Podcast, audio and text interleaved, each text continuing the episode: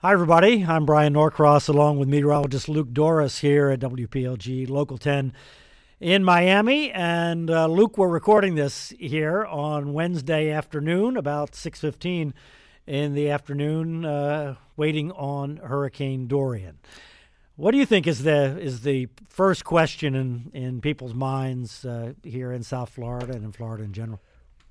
And Florida in general is probably is it going to be as you know is it going to be strong mm-hmm. and you know we see category three on the cone as of this point so that's number one number two probably when's it going to hit I've already had people come up to me and say hey uh, one, one guy had that I work with he has a boat that he's worried about right. and he says what do I need to know when does this need to be wrapped up Yes, the, the piece of information that people say that they want more than anything else is when.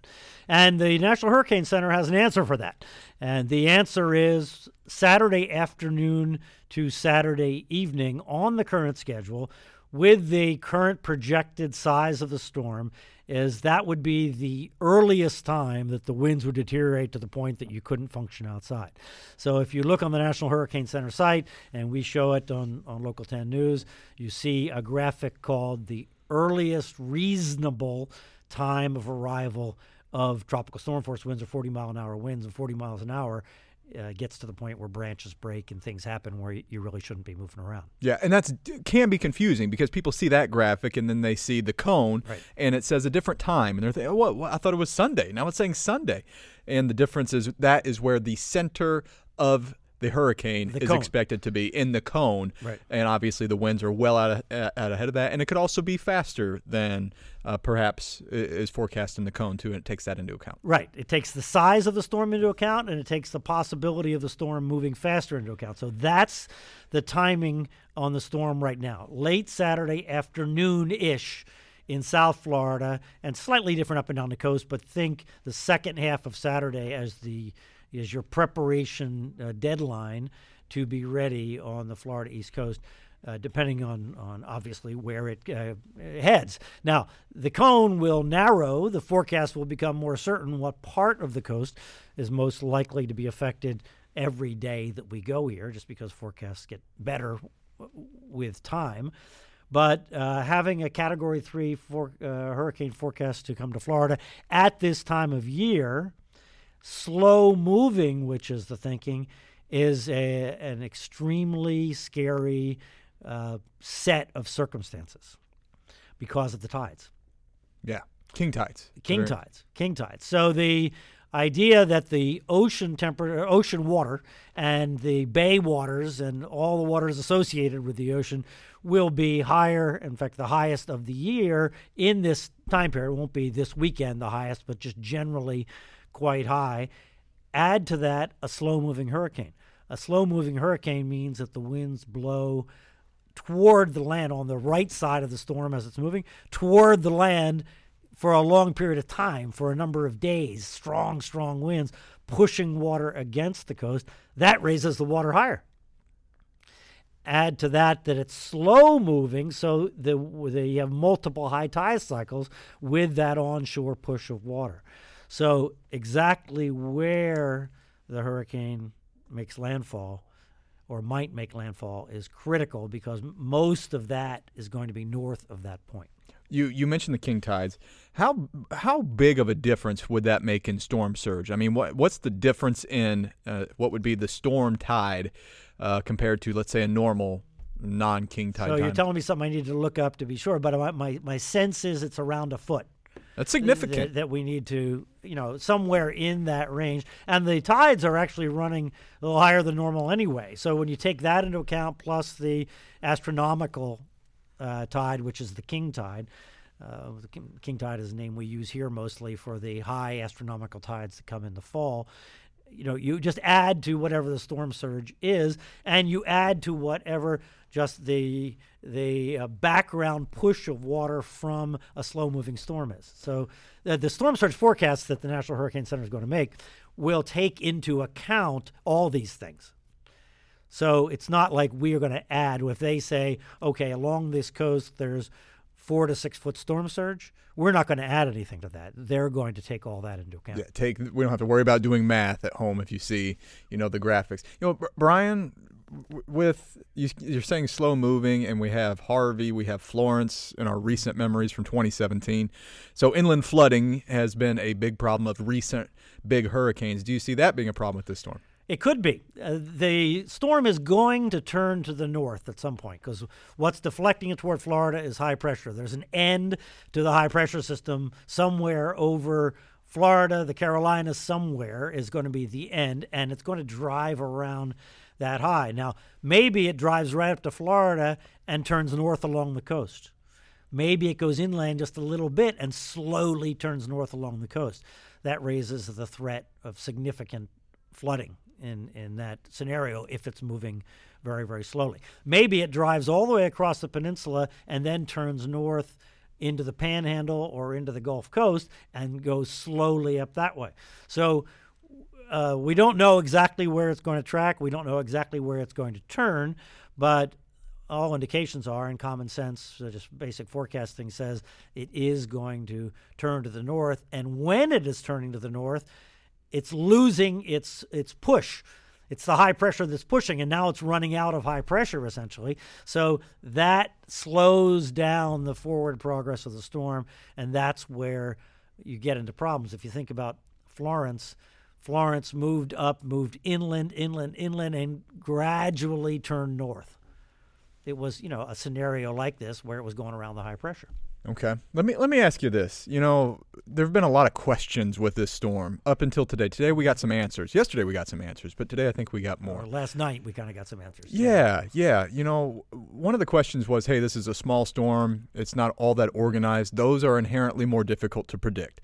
On top of that, there was the question of what's going to happen when it runs into the mountains, or if it would run into the mountains of the Caribbean islands. Well, we know those answers now. It didn't run into those islands. We have a more complete vortex. It's a hurricane now. It's a strong storm as it emerged into the Caribbean. Have we erased some of the uncertainty with this? Or we? Are, is it fair to say it's not so much if it's going to make a U.S. landfall somewhere in the southeast, including you know the state of Florida's in that risk. It's just it's, it's going to do it. Just where is that exactly going to be? I think that, that the right word at this point is likely. Uh, if for some reason the, the high is weaker than forecast, you know it could still turn north uh, near the coast somewhere. We can't absolutely 100% rule that out, but that would be a very unlikely scenario. But uh, you know, the cone seems to be about the right size, where it shows pretty much all of Florida and most of Georgia in it right now. And if it were to turn along the coast, certainly you'd have to think Georgia and the Carolinas as well. Uh, but anyway, to get to the to the uh, meteor question, I think the answer is likely yes. So this storm did not do what the model said, did not do what the cone said. It drove outside the cone constantly to the right of the cone, right? Based on what we normally see, a storm that has an eye wall, and this is now that eye wall is filling in. We're going to have a complete eye wall, I think, in within by tomorrow, if not sooner. Uh, these kinds of storms generally are better forecast by the models. We're also uh, the uh, National Weather Service and NOAA is going to deploy all its resources here pretty soon to.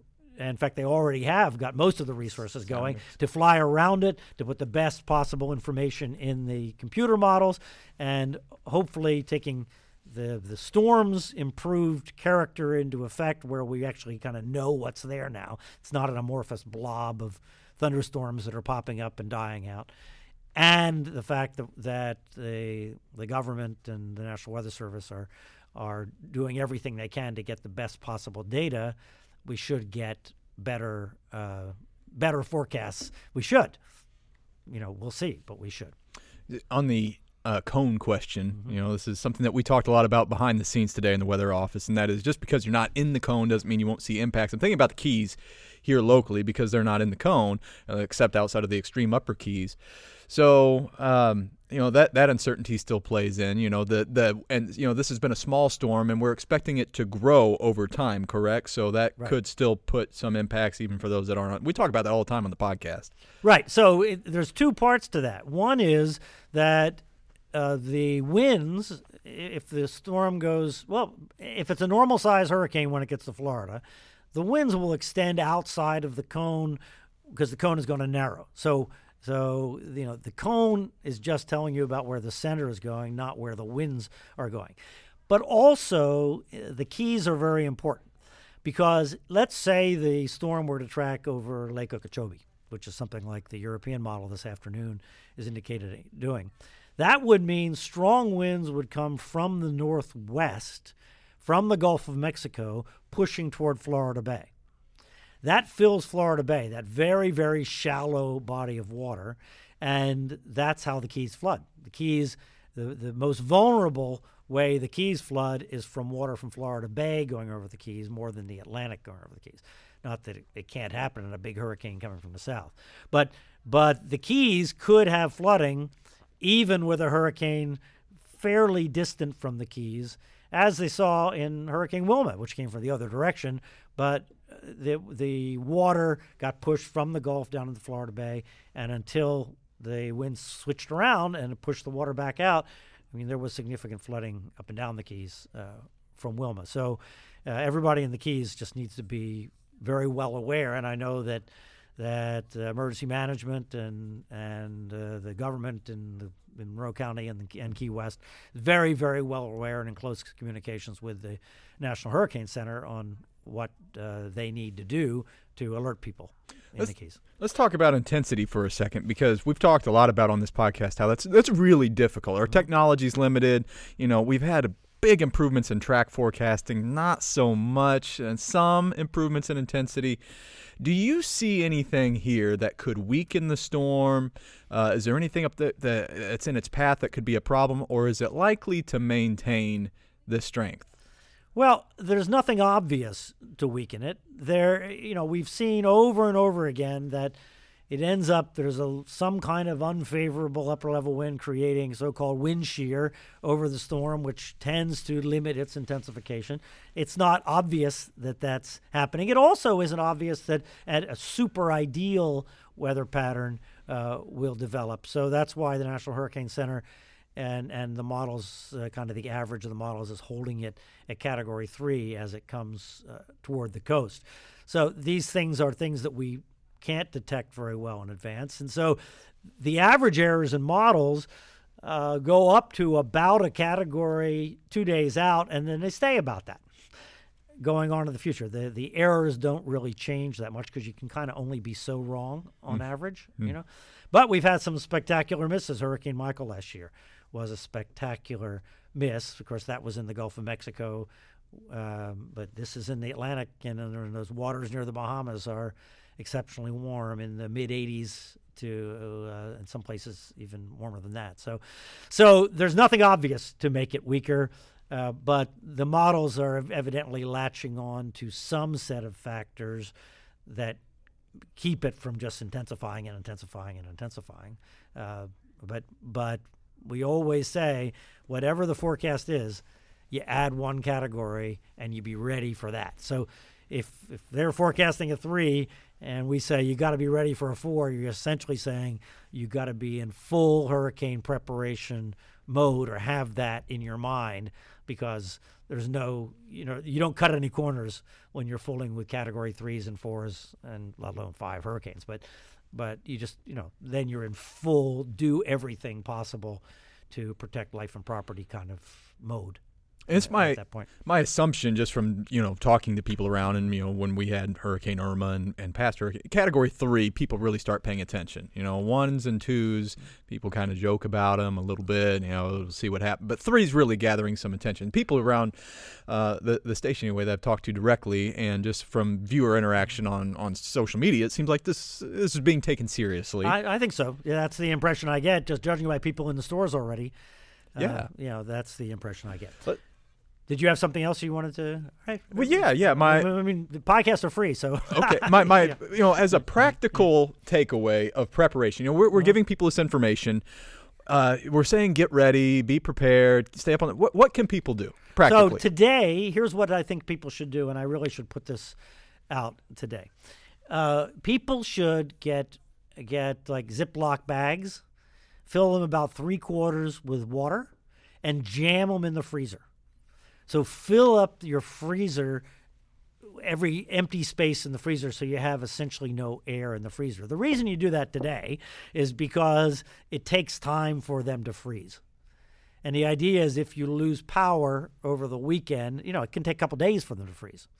If you lose power, you want to have them all solid ice because that'll keep not only your freezer cold, but it'll keep your refrigerator cold too because those two, you know, there's an air passage that goes between them. It's the freezer that cools the refrigerator side. So it just keeps things colder longer. It's just a very practical, easy thing that you can do way in advance. Doesn't it's sort of no muss, no fuss.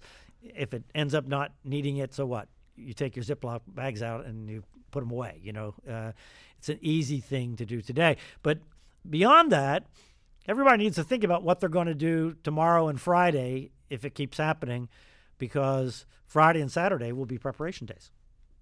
Okay know, yeah that's it. So uh, why don't we wrap it up there for this uh, Wednesday afternoon? Uh, talking uh, at about six fifteen in the afternoon. So uh, obviously, stay in tune with uh, all the latest advisories, and uh, we'll uh, have another podcast for you. Uh, hopefully, a couple of them tomorrow. Uh, just to just because there's going to be a lot to talk about. We, we know there is. All right. Thanks very much uh, for Luke Dorris. I'm Bryan Norcross. So we'll talk to you soon.